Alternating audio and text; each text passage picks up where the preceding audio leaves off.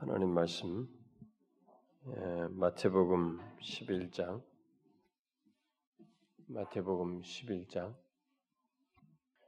27절 27절 같이 읽도록 하겠습니다. 시작. 내 아버지께서 모든 것을 내게 주셨으니 아버지 외에는 아들을 아는 자가 없고 아들과 또 아들의 소원대로 계시를 받는 자 외에는 아버지를 아는 자가 없느니라. 아니 아들의 소원대로 계시를 받는 자 외에는 아버지를 아는 자가 없느니라. 제가 큰 이게 이세 개 단락으로 나누거든요. 이 Sola Scriptura를 첫 번째 단락은 왜 Sola Scriptura가 필요한지 이 Sola Scriptura로부터 빗나간 아, 현실, 아, 현재 이 교회의 현실을 배경적으로 얘기를 했고 그게 한 단락이에요. 음, 두 번째 단락은 이제 큰 단락은 뭐냐면 이제 어, 그러면 Sola Scriptura라고 할때 그 Sola Scriptura라는 것은 내용이 구체적으로 뭘 말하느냐 그 위에서 어, 우리가 사도들과 이 종교학자들이 오늘날의 개혁교회들이 결국 솔라 스크립투라 위에 바르게 선 교회들을 말한다고 할 때 그 솔라 스크립투라 위에 선다는 것은 뭐냐? 그럼 결국 솔라 스크립투라를 말할 때 거기서 우리가 포함시켜서 말할 수 있는 것들이 뭐냐? 음? 네, 그것이 이제 제가 기초로서 이 모든 이 내용의 반석 기초로서 이제 이걸 지금 두 번째 큰 단락으로 하고 있습니다. 큰 단락이 지금 첫 번째 내용을 지금 하고 있는 중이죠. 이걸 다 끝나고 나면 그러면 이 솔라 스크립트라 위에 선 서서 우리가 어, 신앙생활 한다고 할 때 그러면 어떻게 해야 되느냐? 이제 그것을 이제 적용적으로 얘기를 하겠죠. 그러니까 거기서 저는 이제 어쩌면 실제적으로 더 와닿는 많은 내용들을 할 수 있을 거라고 생각해요. 어, 지금 현재 생각으로는. 예, 그래서 우리가 살리솔라 스크립트로부터 빗나간 많은 문제들이 있는데 그것을 이제 극복하고 바로 이 위에서 아, 우리가 하나님의 말씀이 예, 오직 성경 위에서 신앙생활을 한다고 할 때 우리가 어, 예배와 말씀과 그리고 이 말씀 안에서의 신앙생활과 이런 것들 그리고 우리들의 현대 이런 유행하는 이런 것들을 어떻게 그것과 연관지어서 우리가 신앙생활을 할 것인지 이런 부분들을 아마 큰 세 번째 단락으로서 하게 될 거라고 봅니다.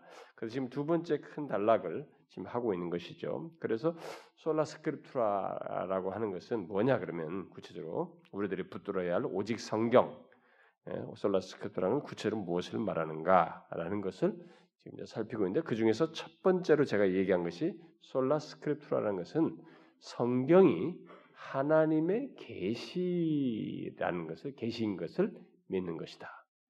성경이 하나님의 계시다는 것을 뜻한다라는 것. 그래서 성경의 계시성을 일차적으로 제일 먼저 어, 말해야 할 내용이라고 말을 했습니다. 그래서 우리가 오직 성경 위에 선다라고 할 때는 성경의 계시성을 알고 믿는 것입니다.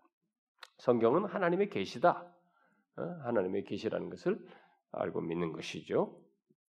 그런데 바로 이 성경이 하나님의 계시라고 하는 사실을 어, 제가 앞서서 벌써 이 하나 이 얘기하는데도 벌써 이제 세 번에 걸쳐서 얘기했습니다. 제가 왜 세 번에 했냐면은 이게 뭐 이게 좀 체계적으로 좀 하고 싶었는데 계속 이게 내용을 체계적으로 하기에는 제가 좀 역부족이었고 시간적으로 너무 쫓겼고 부족하고 아, 그런데다가 이 시간에 좀 길게 하기 어렵고 그래서 이게 내용을 잘라서 이렇게 하다 보니까 그렇게 세 번에 걸쳐서 간단하게 이제 살폈어요. 그런데 제가 지난주에 다 못 다 했습니다. 오늘 본문을 읽고 거기서 이, 이 계시의 성경의 계시성을 말하는 데 있어서 본문의 근거에서 어, 다 마무리 짓지 못했습니다. 오늘 그것을 마무리 짓고 다음 시간에는 솔라스크립트 나올 때 성경의 다른 것을 이제 어, 얘기하도록 하겠습니다.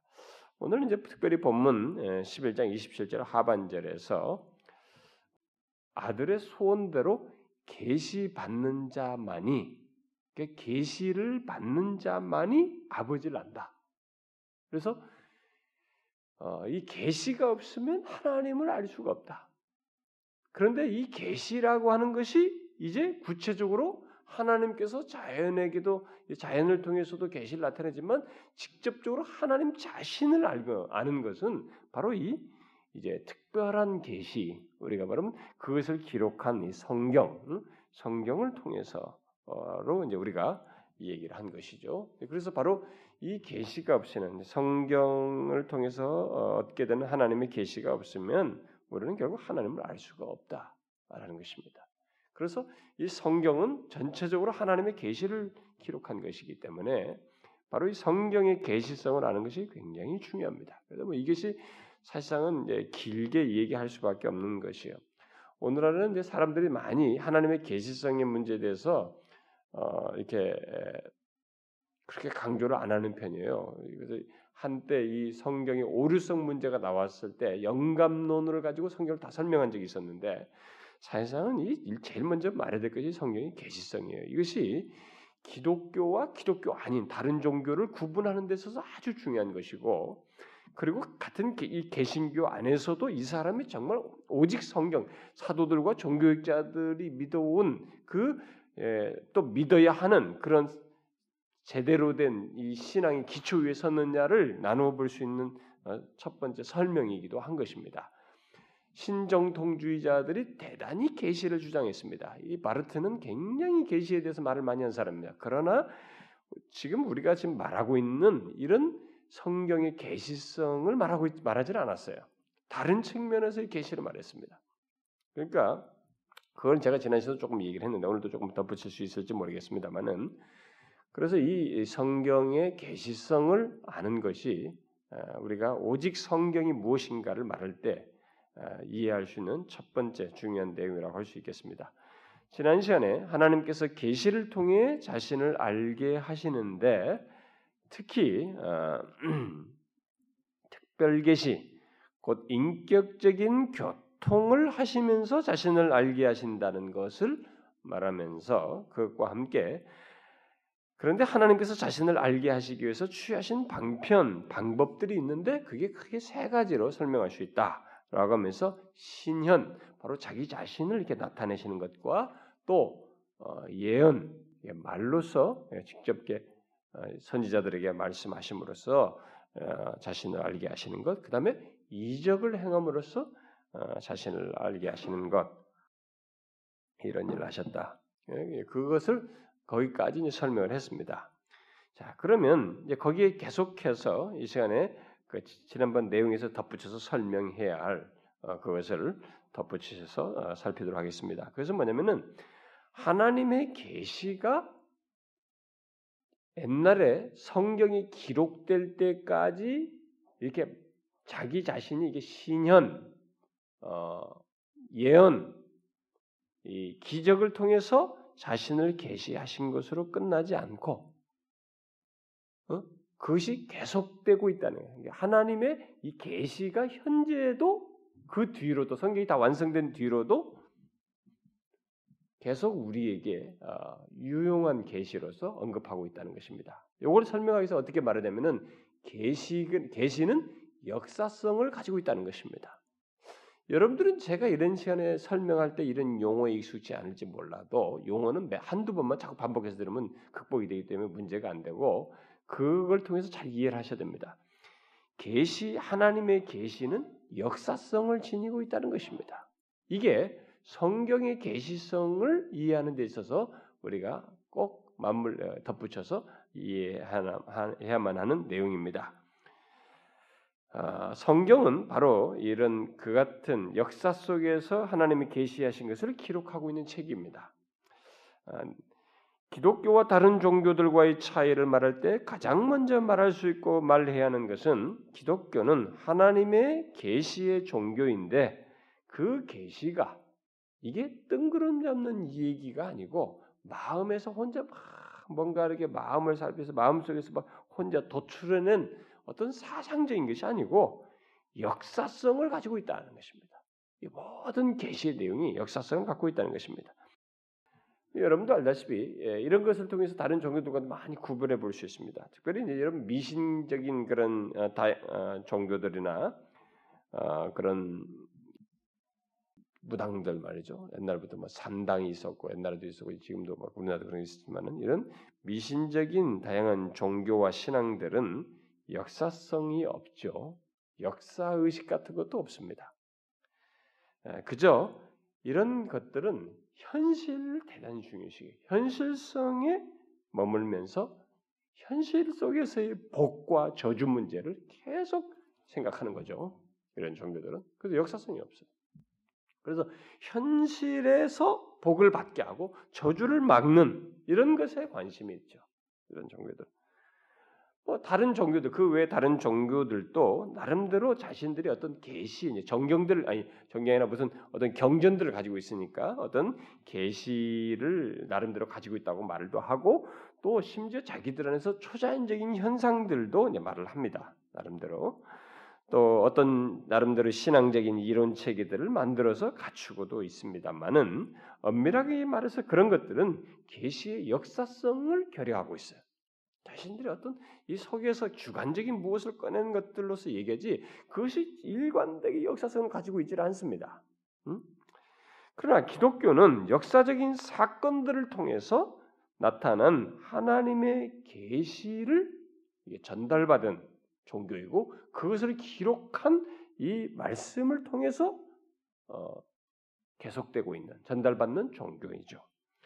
그래서 여러분이 알다시피 창조부터 하나님께서 뭔가를 창조하신 창조 자체부터가 계시이고 하나님의 형상대로 지음받은 인간에게 하나님께서 말씀하신 것도 계시이고 또 인간과 행위 언약을 맺으시면서 맺으시는 그런 것, 먹는 날은 정령 죽으리라, 뭐 이렇게 말씀하시면서 이런 어, 행위 언약을 맺으시는 것도 계시이고 뭐 역사 속에서 시간관 속에서 하시는 계시이고 그리고 설사 심지어 타락한 후에 그 아담에게 하나님께서 아담아 아담아 어디 있느냐라고 하면서 그 아담이 숨어 있는 그 자리에 그 환경 그 시간 그 공간에 찾아오셔서 말씀하시고 특별히 창세기 3장 15절에 우리 원시 복음이라는 여인의 후손 여기서 여인의 후손을 통해서 구속할 문제를 얘기하시는 이렇게 이런 내용을 말씀하신 것도 계시입니다. 그렇죠? 그렇게 타락 후에도 하나님의 계시는 음, 계속되어서 마침내 그 여인의 후손으로 얘기한 그 계시의 절정 결국 하나님 자신이 육신을 입고 이 역사 속에 들어오셔서 자신을 하나님 자신을 이렇게 더욱 선명하게 완벽하게 드러내시는 이런 어, 행동을 하시죠. 그것도 계시의 뭐 절정이고 어, 정말 모든 것이죠. 제가 그 부분을 한다고 해놓고 제가 이제 넘어가려고 합니다. 사실은 계시의 중요한 절정으로서의 복음 이 문제를 사실 계시를 얘기하려면은 해야 돼요. 그게 너무 큰 덩어리이기 때문에 좀 설명을 그것을 이렇게 말했을 때 좀 하는 게 좋겠는데 제가 여기서 너무 오래 머무는 것 같아서 그걸 일단 생략을 하려고 그래요. 근데 혹시라도 모르겠어요. 다음 시간에 마음이 다시 한번 탁 뒤집어지면 그걸 할 수도 있을 텐데 왜냐면 그런 거 안 하고 가는 게 너무 아까워서 말이죠. 음, 근데 어쨌든 하나님 자신이 육신을 입고 이 땅의 역사 속에 오신 것도 이 계시예요. 그렇게 해서 마침내 어디에요?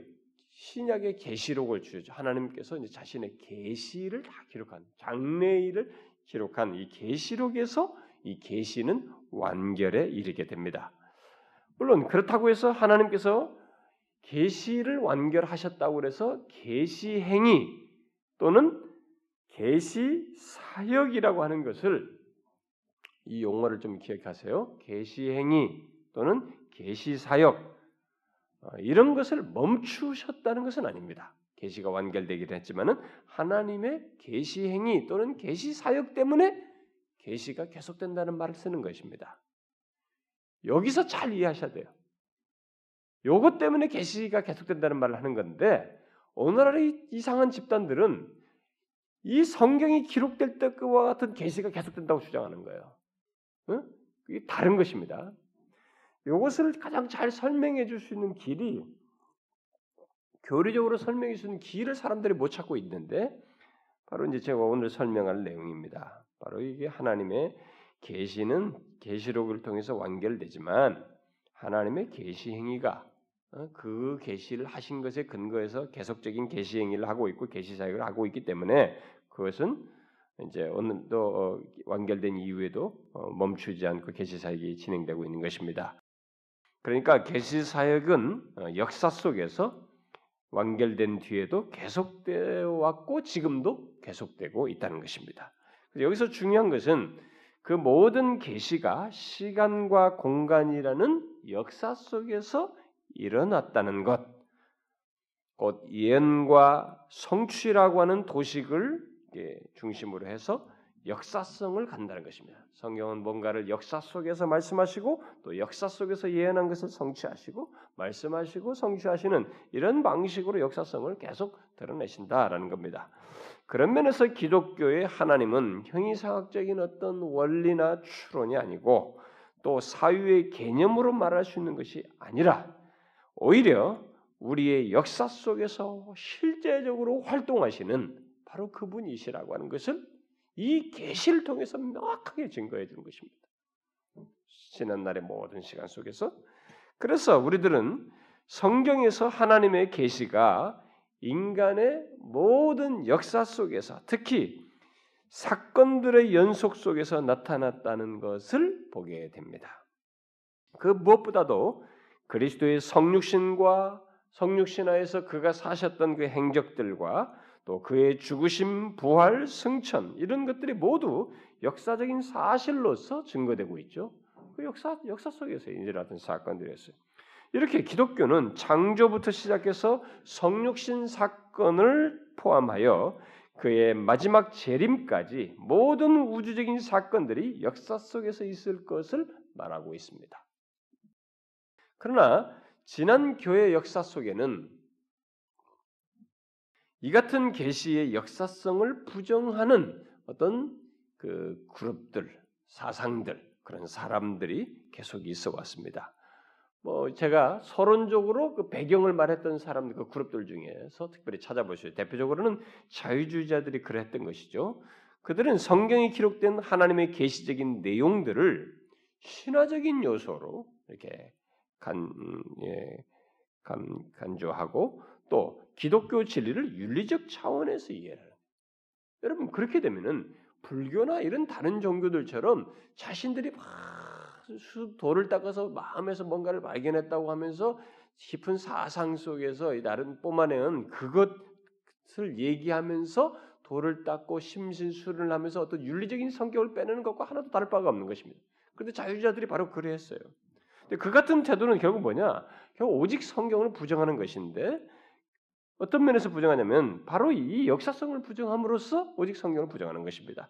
성경은 창조 사건부터 장차 있을 종말 사건까지 모든 내용, 곧 성경이 기록한 기록된 모든 내용을 역사적인 실제성을 갖는 것으로 말하고 있습니다. 음? 그런 것이 아닌 것, 아직 성취되지 않은 것도 지금까지 다 예언하고 성취했던 그 역사적인 사건 연장선상에서 얘기하는 것입니다. 그러니까 모든 성경의 기록은 예외가 없어요. 역사적인 실제성을 갖습니다. 하나님 자신부터가 이 땅에 오실 때도 역사 속에 들어와서 역사적 역사적인 실제로서 이렇게 우리에게 드러내셨고 나타내셨습니다. 그래서 우리들이 신앙 고백하는 사도신경을 위시해서 어, 교회사에서 작성된 각종 신조들조차도 역사적인 상황 하에서 만들어졌고 따라서 역사성 안에서 의미를 갖는 것입니다. 그 모든 신조들도 그러므로 성경에 기록된 하나님의 계시는 당시의 역사적인 현실과도 밀접하게 관련되지만 계속적으로 곧 현재에도 역동적인 요소를 갖는 것입니다. 바로 이 역사성 때문에 예, 이 역동적인 요소를 갖는 것입니다. 그러니까 비록 하나님의 계시가 역사 속에서 주어져 기록되긴 했지만 특히 신약의 계시록이 기록됨으로써 하나님의 계시가 완결되긴 했지만 그렇다고 해서 하나님의 계시 행위 또는 계시 사역이 끝난 것은 아니라는 것입니다. 분명히 성경은 하나님의 계시가 그리스도의 오심으로 절정에 이르러서 그의 구속이 구속이 담 구속이 단번에 완성되고 그것을 사도들이 전하여 가르치고 또 기록하였고 더 나아가서 장차 될 일까지 요한에 의해서 기록됨으로써 더 이상 더하거나 뺄 수 없는 계시로 완결되었음을 계시록 끝부분에서 우리가 제일 봤죠. 마지막 끝부분에서 더하거나 빼는 자는 저주가 있을 것이라고 말함으로써 그렇게 말씀하셨어요. 그렇게 해서 계시가 완결됐습니다. 그래서 성경 전체를 매듭짓는 일이 있게 되었지만 그렇다고 해서 그 완결된 계시의 사역까지 그 계시의 사역까지 끝난 것은 아니라는 것입니다. 우리가 오직 성경을 말할 때 1차적으로 포함해서 말해야 하는 것은 바로 이 같은 성경의 계시성, 이 계속 역사성을 가지고 계시의 그 사역이 기록된 이후에도 계속된다는 사실입니다. 그 성경은 하나님의 계시를 기록한 것인데 그 계시가 역사성을 가지고 현재에도 그 계시의 어떤 사역을 통해서 우리에게 어, 하나님께서 자신을 계시하시는 행동을 하신다 이 말입니다.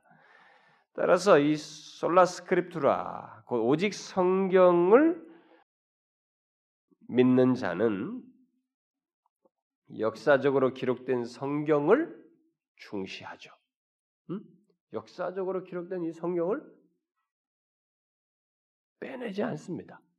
더하거나 빼내지 않아요. 그걸 그대로 중시하고 그것 외에 달리 이것 외에 달리 계시를 알 수가 없고 사도들의 말씀 위에 서지 않고는 그리스도와의 참된 교제를 가질 수 없다는 것을 알고 믿는 것입니다.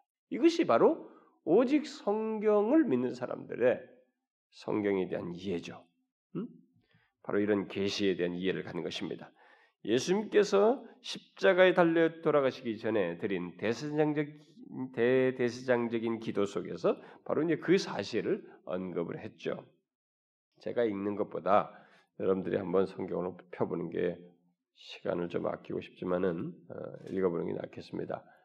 예수님의 돌아가시는 대세상적인 기도하면 몇 장이에요? 여기가 요한복음 17장 이건 그냥 다 알고 있어야 돼요. 너무너무 중요한 장이에요. 17장은 어, 요한복음 17장 20절과 21절 한번 봅시다. 20절과 21절 한번 읽어봐요. 시작. 내가 비옵는 것은 이 사람들만 위함이 아니요 또 그들의 말로 말미암아 나를 믿는 자들도 위함이니 아버지여 아버지께서 내 안에 내가 아버지 안에 있는 것 같이 그들도 다 하나가 되어 우리 안에 있게 하사 세상으로 아버지께서 나를 보내신 것을 믿게 하옵소서. 여기 보니까 예수님께서 이 사람들 제자들만 위함이 아니고 그들의 말로 말미암아 그들의 말로 말미암아 나를 믿는 사람들도 위함이다. 이렇게 말하죠. 음? 그러니까 사도들의 말씀 위에 서지 않고는 그리스도와의 그렇게 해서 그리스도와 하나 되고 아버지와 하나 되는 이런 일이 가능치가 않다는 것입니다. 그래서 오직 성경을 믿는 자는 역사적으로 기록된 성경을 중시하고 바로 그 사도들의 말씀 위에 서는 것입니다. 그뿐만이 아니라 오직 성경을 믿는 자는 성경이 기록된 계시의 역사성을 믿고 오늘날도 계시의 역사가 계속되어 역사적으로 진행된 진행하고 있다는 것을 알고 믿는 믿는 것입니다. 그러니까 계시는 하나님의 계시는 과거에 한 번 나타났다가 사라진 것이 아니고 하나님의 백성과 함께 거하고 계속된다는 것입니다. 그래서 하나님께서는 역사의 주로서 자신의 계시를 기록한 이 성경을 통해서 성경을 통해서 인류 가운데 역사하시고 그 내용을 사람들의 삶 속에서 실현하심으로써 여전히 자신을 계시하시는 일을 하신다 이 말입니다. 물론 그 계시의 지속적인 사역은 하나님께서 계시하신 것을 인류가 또 우리 모두 우리 모두가 역사 속에서 소유하도록 함으로써 계속하는 것을 말합니다. 그런데 이것은 그것을 신현과 예언 기적을 통해서 계시를 과거에 나타내셨듯이 그에 상응하는 방식으로 똑같이 어, 계시를 완결한 뒤에도 나타내신다는 것입니다. 그러니까 계시의 사역도 자 하나님께서 계시를 처음 주셔서 완결할 때도 신연, 예언, 기적을 통해서 이렇게 자신을 계시하셨던 것이었는데 완결된 이후에 계속적으로 자신을 계시하시는 이 사역도 결국 이거 신연과 예언과 기적에 상응해서 하신다는 것입니다. 여러분들이 이제 이런 식의 이게 성경관이죠. 성경에 대한 교리죠. 지금 제가 오직 성경이라는 제목으로 하지만은 이게 성경에 대한 교리를 사실상 말하는 것입니다. 지금 두 번째 큰 단락은 근데 이 성경에 대한 이 교리, 이 지금 제가 말한 이 교리를 여러분들이 잘 이해하셔야만이 지금 이렇게 헷갈려하는 사람들로부터 여러분들이 분별할 수 있습니다.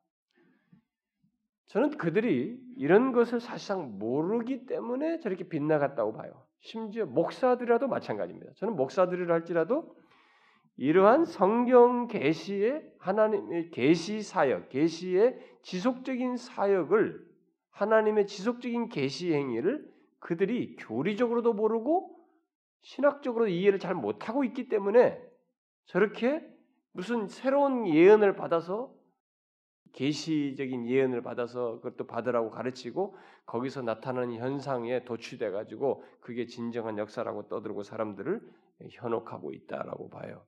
그래서 지금 말하는 이 내용이 굉장히 중요합니다. 다시 말하겠습니다. 하나님께서 계시를 요한계시로 완결하셨습니다. 자신을 나타내 자신을 알게 하시는 계시를. 근데 그것을 세가 크게 나누어서 세 가지 방편으로 하셨다 그랬어요. 신년 자신을 직접 나타내심으로 막 꿈을 나타내든 뭘 나타내든 어, 꿈속에서 나타내든 어떤 식으로 다 나타내시 환상을 통해 나타내든 자신을 나타내심 신년 그다음에 예언 기적을 통해서 자신을 나타내셨습니다. 그렇게 해서 기록을 완성했어요. 완결했습니다. 계시록까지. 그래서 그 완결된 것이 여기 지금 기록되어 있는 성경입니다. 그런데 그 이후에도 하나님이 계속적으로 자기 자신을 알게 하시는 계시 행위를 하신다 이 말이에요. 어떻게? 바로 계시를 주셨을 때 이 세 가지 내용에 상응해서 똑같이 그것에 상응해서 자신을 알게 하시는 계시하시는 일을 하신다 이 말입니다. 무슨 말인지 알겠어요? 알겠습니까? 이거 이해를 하셔야 돼요. 이것은 여러분들이 이거 이해 못하면 나중에 헷갈린단 말이에요. 예? 알겠어요? 많은 사람들이 모르겠다는 듯이 이렇게 자 그러면 설명을 할게요. 지금부터 하나님께서 과거에 자기 자신을 나타내셨습니다. 그렇게 함으로써 계셨죠. 신년을 하신 신년을 통해서 어, 계시 자체를 주셨습니다. 그렇게 하듯이 지금도 그렇게 신현이라고 하는 것, 자기 자신을 나타내시는 방식을 하시는데 바로 이 계시 사역을 통해서 하신다 이 말입니다. 그렇다고 해서 과거에 계시하셨던 것과 완전히 똑같은 신현을 나타낸다는 말은 아니고 바로 성령의 사역을 통해서 신현을 나타내시고 그렇게 함으로써 자신을 계시하신다 이 말입니다. 음? 예를 들면 성부 성령 성부 성자께서 성령을 통하여 몸된 교회에 거하심으로 자신을 계시하시는 일, 바로 계시 사역을 하신다 이 말입니다. 옛날처럼 눈으로 가시적으로 보기에는 그때도 하나님을 보는 자는 죽는다고 그랬어요. 그래서 여호와의 사자로 묘사를 했고 이렇게 막 어, 구름, 구름 기둥과 불 기둥 같은 방식으로 취한다든가 무슨 뭐 번, 무슨 예? 어, 회리바람 속에서 나타난다 뭐 이런 식의 방식을 취했을 뿐이지요. 실제로 그들 가운데 임재를 나타내셨는데 바로 이것을 이제는 성령께서 성령 성령을 성부 성장께서 성령을 통해서 이 교회에 거하심으로써 신현을 하신다 이 말이에요. 자기 자신을 나타내신다. 이렇게 함으로써 자기 자신을 계시하신다 말입니다. 지금도 계시가 완결된 뒤에도 요한계시록 이후에도 바로 그 사실을 예수님께서 이 땅에 계실 때 말씀하셨죠. 어, 내 이름으로 두세 사람이 모인 곳에 내가 항상 그들 가운데 함께 있을 것이다. 이렇게 말했잖아요. 바로 그겁니다.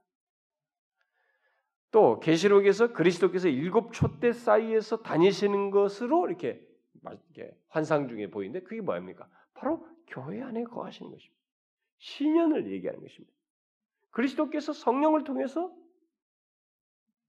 바로 오늘날에도 자신을 신년 우리 안에 임하심으로써 자신을 계시하시는 일을 하신다 이 말입니다. 음? 그것에 대한 증거들은 다양하게 나타나죠. 우리가 뭐 눈으로 보이지는 않지만 다양하게 나타납니다. 그래서 회중이 모였는데 그들 가운데서 예수 그리스도를 만나는 사람들이 감동받고 만나게 되는 이런 변화가 생긴다든가 그분 앞에서 자복하고 말이죠 부복하고 그분 앞에서 두려워 떨고 하는 이런 것도 다 생겨나잖아요. 뭐 어떻게 그런 일이 생깁니까? 뭐 밖에서 뭐 교만하기 완악하기 기를 데 없는 사람이 어떻게 하나님 앞에서 예배드리는데 거기서 막 굴복하면서 하나님 앞에 두려고 떠는 일이 어떻게 생겨요? 뭐 이런 이런 식으로 신년의 어떤 현상들로서 뭐 그런 것들이 다 일어날 수 있겠죠. 어쨌든 그런 걸 통해서 하나님은 지금도 계시 행위를 한다 이 말입니다. 계시 사역을 한다 이 말이에요. 응? 또 신년뿐만 아니라 기적을 통해서도 여전히 자신을 계시하십니다. 아, 기적을 통해서 오늘날도 여전히 자신을 계시하시는 일을 하신다. 야, 그런 어떤 사람은 이렇게 말을 하니까 그러면 하나님께서 이 이적을 통해서 계시 사역을 어, 지금 계속 하신다고 하시니까 아, 이게 오늘날 우리들이 보통 사람들이 말하는 것 같이 막 병 고치고 사람들을 쓰러뜨리고 특별한 어떤 현상을 수반하는 역사 같은 것을 생각할지 모르겠어요. 음, 오늘날도 기적을 통해 자신을 계시한다고 하니까 있을 수 있어요.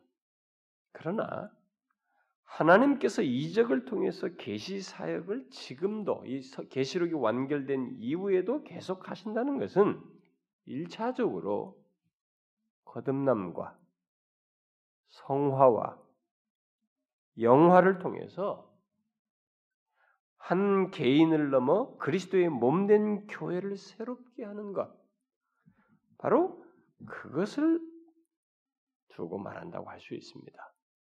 이게 기적이에요, 여러분. 여러분 이걸 잘 하셔야 됩니다. 바로 지금도 하나님께서 계시 행위를 하는 것이 바로 그거예요.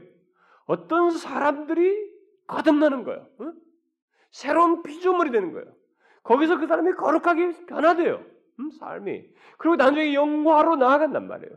그래서 그래, 그런 사람들이 교회 구성원이 되어서 그리스도의 몸 된 교회가 이렇게 새롭게 되지는 이런 일이 벌어집니다. 이게 뭐냐 이거예요. 이게 기적이에요, 여러분. 이게 하나님께서 자기 자신을 계시하시고 있는 행동인 것입니다. 오늘도 그걸 하고 있단 말이죠. 이런 이것이 이적이에요. 이런 이적을 통해서 하나님께서 여전히 지금도 자신을 계시하시는 행동을 하고 있다 이 말이에요. 이적이라고 하는 것은 그 자체의 목적이 있지 않습니다. 응? 이적 자체에 몰입하고 이적 자체를 중시하는 사람들은 벌써 빗나간 사람들이에요. 그것은 하나님을 계시하시는 수단이고 구원을 이루기 위한 도구일 정도입니다. 그러므로 거듭남이나 성화와 영화는 하나님의 기적 행위로서 결국 하나님 자신을 계시하시는 것이라고 볼 수 있어요. 음? 계시가 완결된 이후에 지금도 그런 식으로 이적을 발휘 이적을 행하셔서 자신을 계시하시고 있는 것입니다. 그래서 이적을 통한 계시가 아, 오늘 그런 식으로 오늘날 이곳 오늘날에도 이곳 저곳에서 역사 속에서 일어나고 있는 것입니다. 이게 지금 다 이적이에요. 이적을 통한 하나님의 계신 것입니다. 이런 면에서 어떤 한 사람이 거듭나고 성화되고 영화되 그리스도의 몸된 교회로 에, 교회에 조인하게 된다는 것은 그래서 교회가 지금 새롭게 되고 된다는 것은 어? 교회가 새롭게 된다는 것은 하나님께서 지금 계시 사역을 하고 계시다는 것을 나타내 주는 것입니다. 어? 이적을 통해서 계시 자기 자신을 계시하고 있다는 것을 말해 주는 것입니다. 제가 말한 걸 잘 이해하셔야 됩니다. 어, 이게 바로 솔라 스크립투라를 믿는 것이에요. 바빙크라는 사람은 신령한 이적은 중지되지 않으며 하나님은 항상 일하신다 이렇게 말했어요. 응? 그러니까 바로 신령한 이적이라는 것은 다른 거 아니죠. 거듭남과 성화와 이런 영화를 통해서 그리스도의 몸을 새롭게 하는 것과 같은 이런 신령한 이적을 말하는 것입니다. 그런 것은 계속 중지되지 않고 계속돼서 계속 하나님께서 계속 일하신다. 계시행위를 하고 있다 이 말입니다. 그런데 하나님의 계속된 이 계시 사역은 신년과 이적뿐만 아니라 예언을 통해서도 여전히 계속 나타납니다. 물론 예언은 오늘날 어떤 사람들이 말하듯이 새로운 계시가 아니고 어, 성경 외 새로운 계시가 아니고 하나님께서 과거에 예언으로 자신을 계시하셨던 것 예, 기록된 말씀이죠. 그 기록된 이 기록된 그 말씀을 통해 사람의 인격 안에서 역사함으로써 자신을 계시하시는 것입니다. 그러니까 하나님께서 지금도 예언을 통해서 이 완결된 이후에도 예언을 통해서 자신을 계시하신다는 것은 바로 그걸 얘기하는 거야. 뭐 새로운 계시를 새로운 뭐 계시를 주어서 하는 게 아니고 응? 기록된 하나님의 말씀을 통해서 사람의 인격 안에서 역사하심으로 자신을 계시하시는 거예요. 그것을 히브리서 기자가 우리가 유명한 히브리서 4장에서 말했잖아요. 하나님의 말씀은 살아 있고 활력이 있어 좌우의 날선 어떤 검보다도 예리하여 혼과 영과 및 관절과 골수를 찔러 쪼개기까지 하며 또 마음의 생각과 뜻을 판단하느니 지으신 것이 하나도 그 앞에 나타나지 않음이 없고 우리의 이 모든 결선을 받으실 이에 눈앞에 만물이 벌거벗은 것 같이 드러나느니라 이렇게 말하죠. 어떻게 이런 일이 일어납니까? 어떻게 어떤 사람 안에서 이런 일, 이런 역사가 일어나요? 그런 역사가 어떤 사람에게 있다는 것은 결국 무엇을 말하겠어요? 그것은 모두 성령 하나님께서 과거요, 과거의 예언을 통해 하나님 자신을 계시하셨듯이 말씀을 통해서 자신을 계시하시는 것을 말해주는 것입니다. 하나님의 말씀이 살아서 활력이 있어가지고 좌우의 날성검처럼 이래서 사람들을 막 찔러 쪼개고 막 사람들을 이걸 하나님께 다 비추고 말이지. 이렇게 하는 일이 어떻게 벌어지냐 이게. 이게 뭡니까 이게? 과거의 예언을 통해서 하나님께서 자신을 계시하셨던 것과 같은 일을 지금 하고 있는 거예요 말씀을 통해서. 응? 그래서 과거에 계시 자체가 주어질 때에 예언을 통해서 자신을 계시하셨던 것 같은 일이 바로 이렇게 하나님의 말씀을 통해서 하시고 있는 것입니다. 그래서 이 종교학자들과 청교도들이 성경의 예언이라는 신약 성경에서 예언이라는 말을 단어를 이렇게 미래를 말하는 단어로 예언한다는 말로 쓰지 않았어요. 이해하지 않았습니다. 그 예언이라는 것을 바로 이런 의미로 썼어요.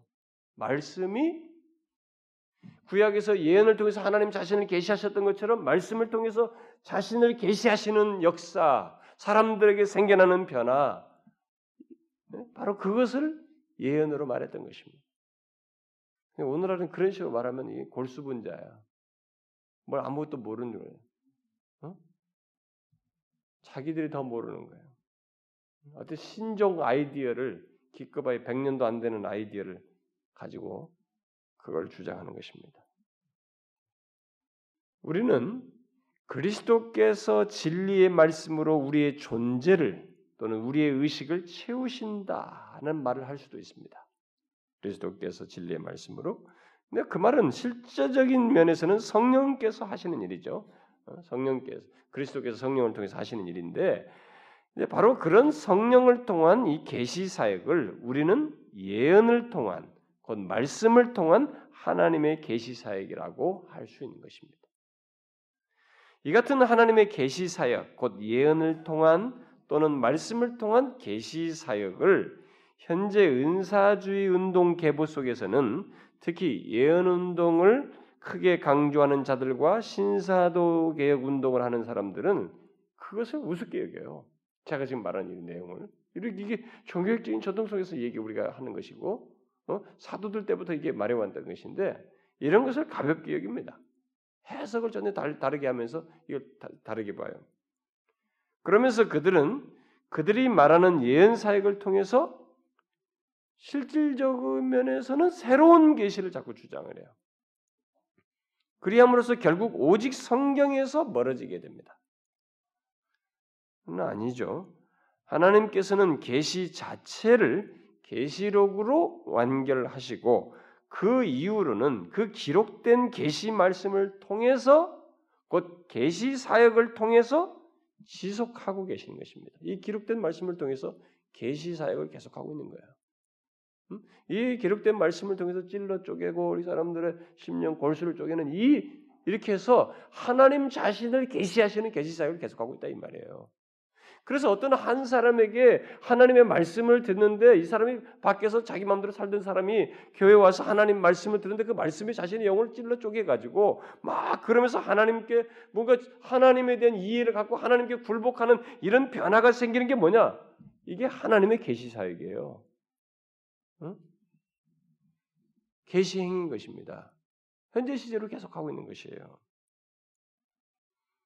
그러므로 하나님께서는 자신을 계시하실 때 사용하셨던 예언에 해당하는 것을 과거의 예언, 과거의 예언에 해당하는 것을 이제는 기록된 말씀을 통해서 조명하심으로써 거듭나게도 하시고 또 우리의 마음을 밝혀 성화의 삶을 살도록 하는 것으로 나타내시고 있는 것입니다. 그런 것이 다 예언을 통한 하나님의 자기 계신 것입니다. 그러나 계시가 완결된 이 초대교회 이후로 지난 교회 역사 속에서 사람들은 이런 사실을 알지 못하고 또 수용치 않고 영지주의나 이게 신비주의 또 지성주의 뭐 각각의 주의를 빗나가는 그런 일이 있게 되었는데 그리고 지금도 그런 그룹들이 계속 있게 되는데 그것은 모두 하나님의 이런 계시 사역을 어? 완결된 이후에 그 하나님의 말씀을 통해서 하시고 또 예, 말씀을 통해서 하시는 이런 계시 사역을 알지 못하고 그로 인해서 있게 되는 이 하나님의 계시의 부유함을 오해하기 때문에 그 빗나가는 현상이 역사 속에서 계속 있어 왔습니다.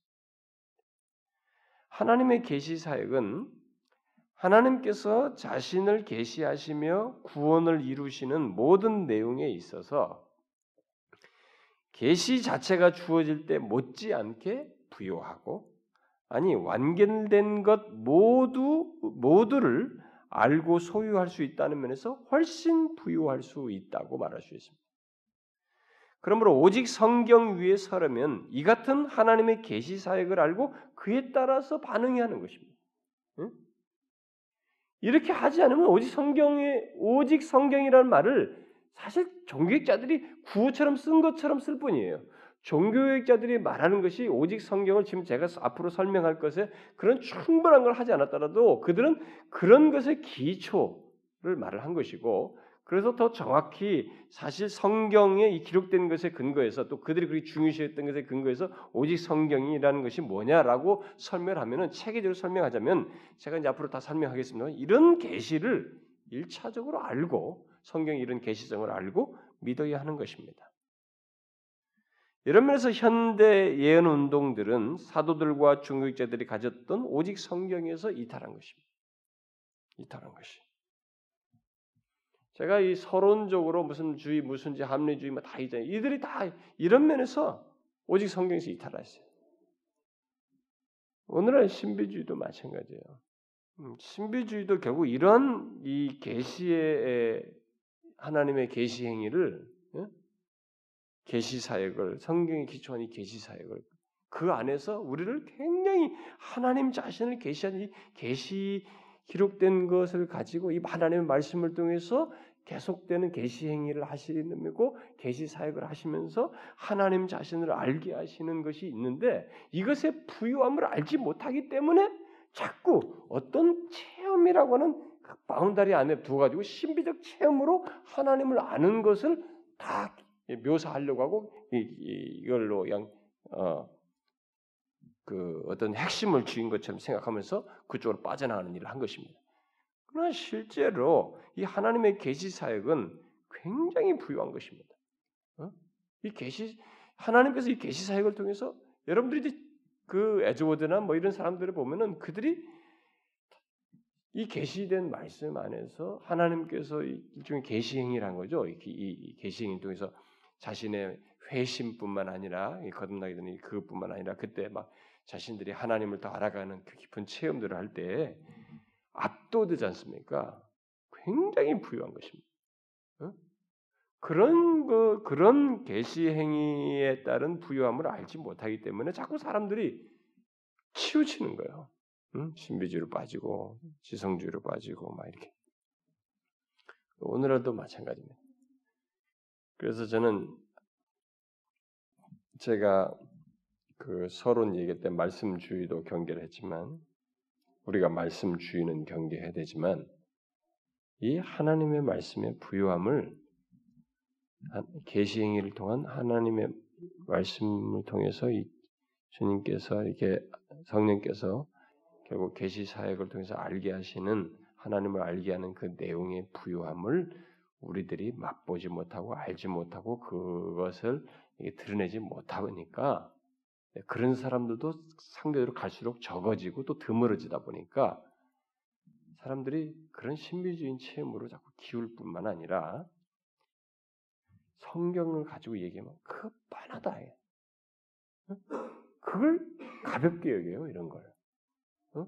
이런 하나님께서 과거의 계시 자체를 주셨던 같은 방식으로 그 지금 계시 행위를 통해서 우리를 하나님 자신 부여하게 알게 하신다는 이런 것을 사람들께 가볍게 여겨요. 뭐 그게 얼마나 있겠냐면 다 거기서 거기지. 이렇게 사람들이 생각하는 거예요. 그, 그게 뭘 몰라서 하는 겁니다. 뭘 몰라서 하는 거예요. 제가 최근에 들었던 얘기예요. 어떤 이제 목사님들이 모인 자리에서 나온 얘기입니다.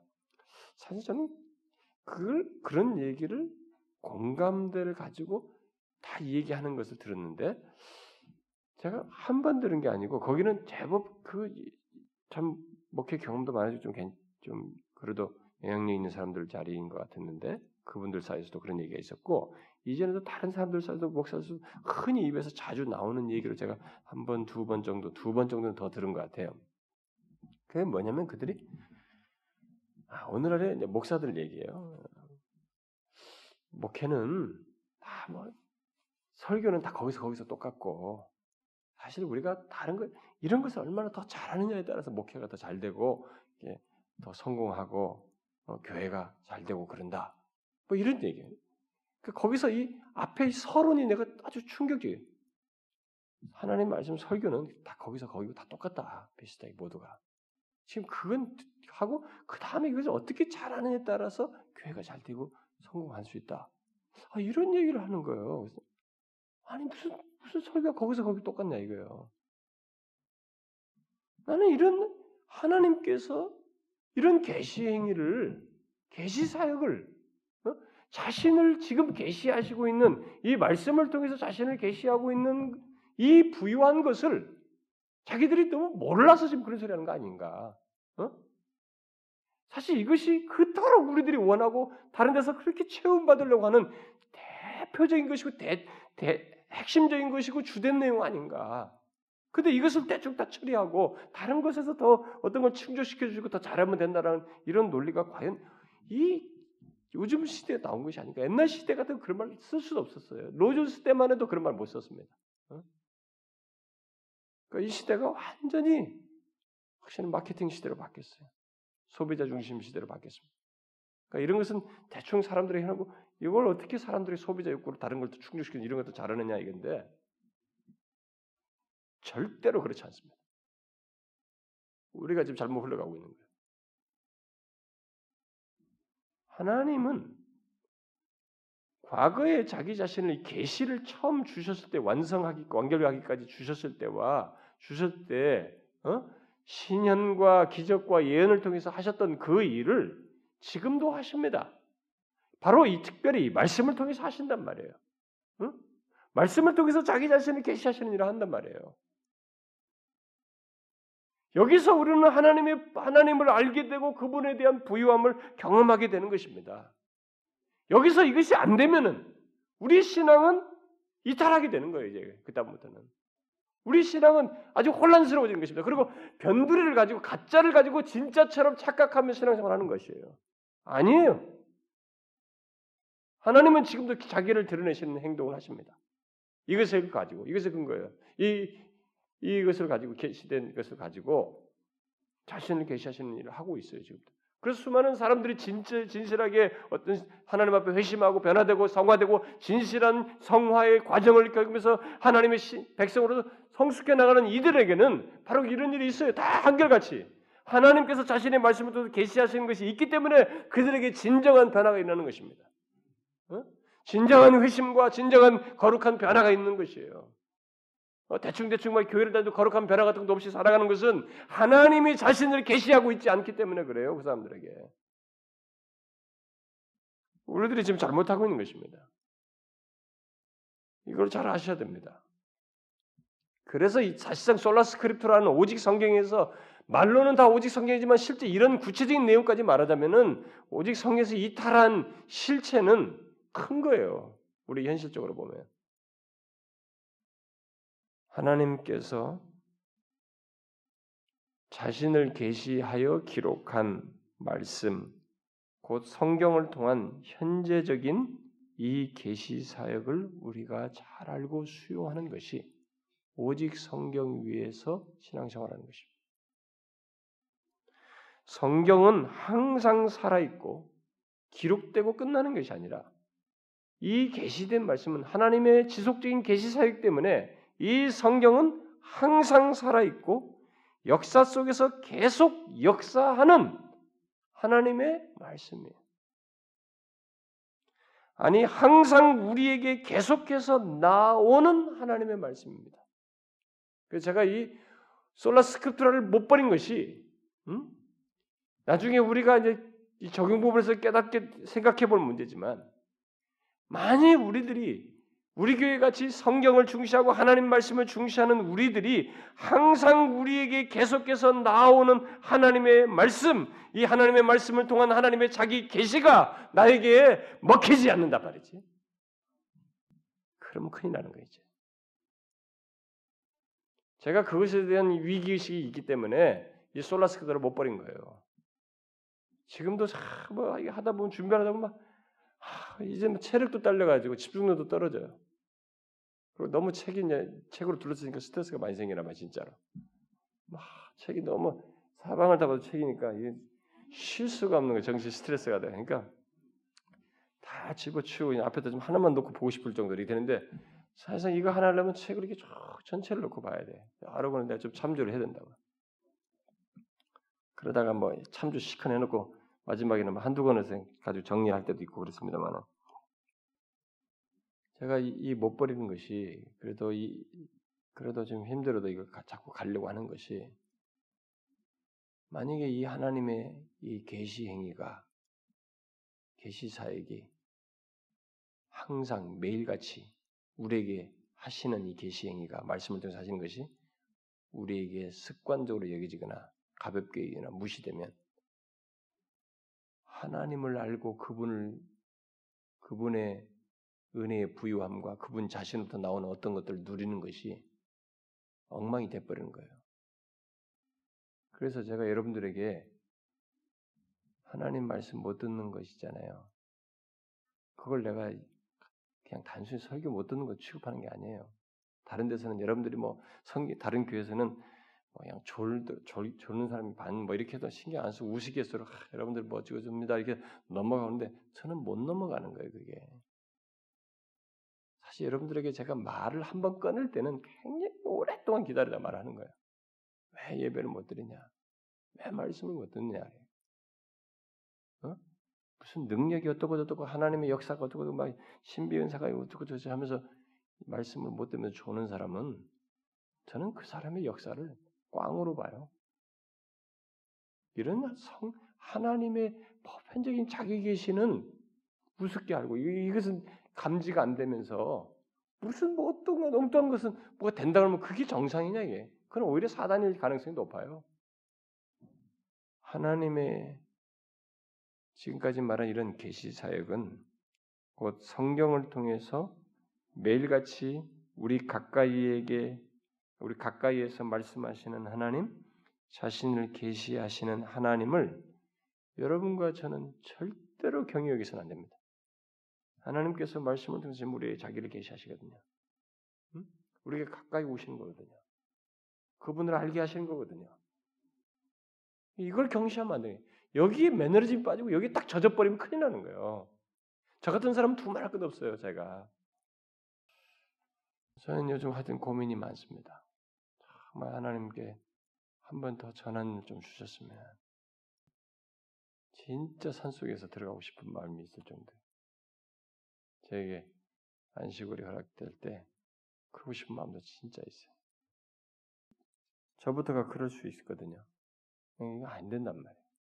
이게 하나님께서 자기 자신을 알게 자신의 계시행이란 말이에요. 하나님은 그런 계시 자신의 계시를 통해서 더욱 하나님을 알고 그의 은혜를 누리고 구원의 여정을 가도록 하시고 있는 것입니다. 하나님께서는 지금도 매일같이 우리의 시공간 속에서 우리 신자들에게 성경으로 은혜와 진리의 충만함을 계시하십니다. 바로 자신의 자신을 그런 식으로 계시하시는 거죠.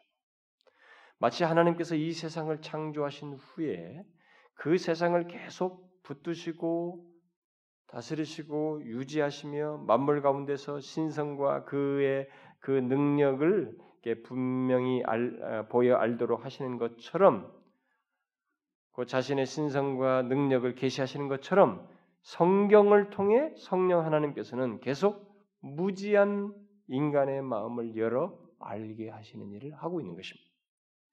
이런 면에서 일반 계시든지 특별 계시든지 하나님의 계시는 계속해서 나타나 역사한다고 말할 수 있는 거예요. 지금도 그분의 계시이기 때문에. 그럼 오늘 본문에서 어, 그 11장 27절 하반절에서 말하고 있는 바대로 계시를 받는 자 외에는 아버지를 아는 자가 없습니다.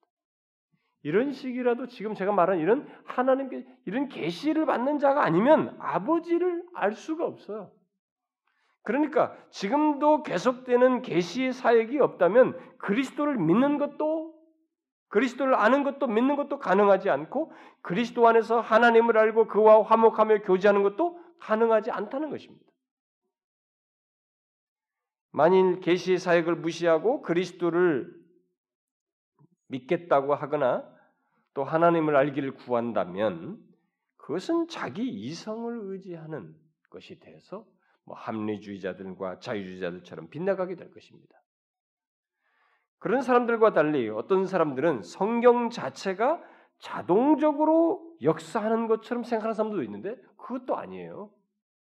네, 그건 오직 성경이라고 말하면 안 됩니다. 성경 자체가 자동적으로 역사하는 거 아닙니다. 제가 어디서 한번 설교를 들은 적이 있었어요. 그분 그 제법 그 어, 어, 어, 개혁주의적인 사람이라고 어, 말하는 분인데 그 의도가 아직 파악이 안 되지만 아마 그렇지 않을 거라고 보는데 그분은 하나님의 말씀이 예? 말씀 자체가 성경 자, 말씀 자체가 어, 역사한다라는 논지로 이렇게 말을 했어요. 그건 아닙니다. 특별히 루터교에서 그 루터가 그 조금 이렇게 모하고 어쩌면 실수 아닌 솔라 스크립트라고 하면서도 이게 실수 아닌 실수를 한 것이라고 볼 수 있는데 아니면 좀 명확 덜 명확한 것이라고 볼 수 있는데 어떤 사람들은 오르라고도 말합니다만은 그래서 그 루터교에 지금 남아 있는 것 중에 하나의 큰 문제가 잘못된 것이 뭐냐면은 루터교에서는 말씀 속에 성령이 저절로 역사하는 것처럼 말을 해요. 여러분들은 제가 이 말하면 이게 비슷하다 이렇게 생각할지 모르겠는데 다릅니다.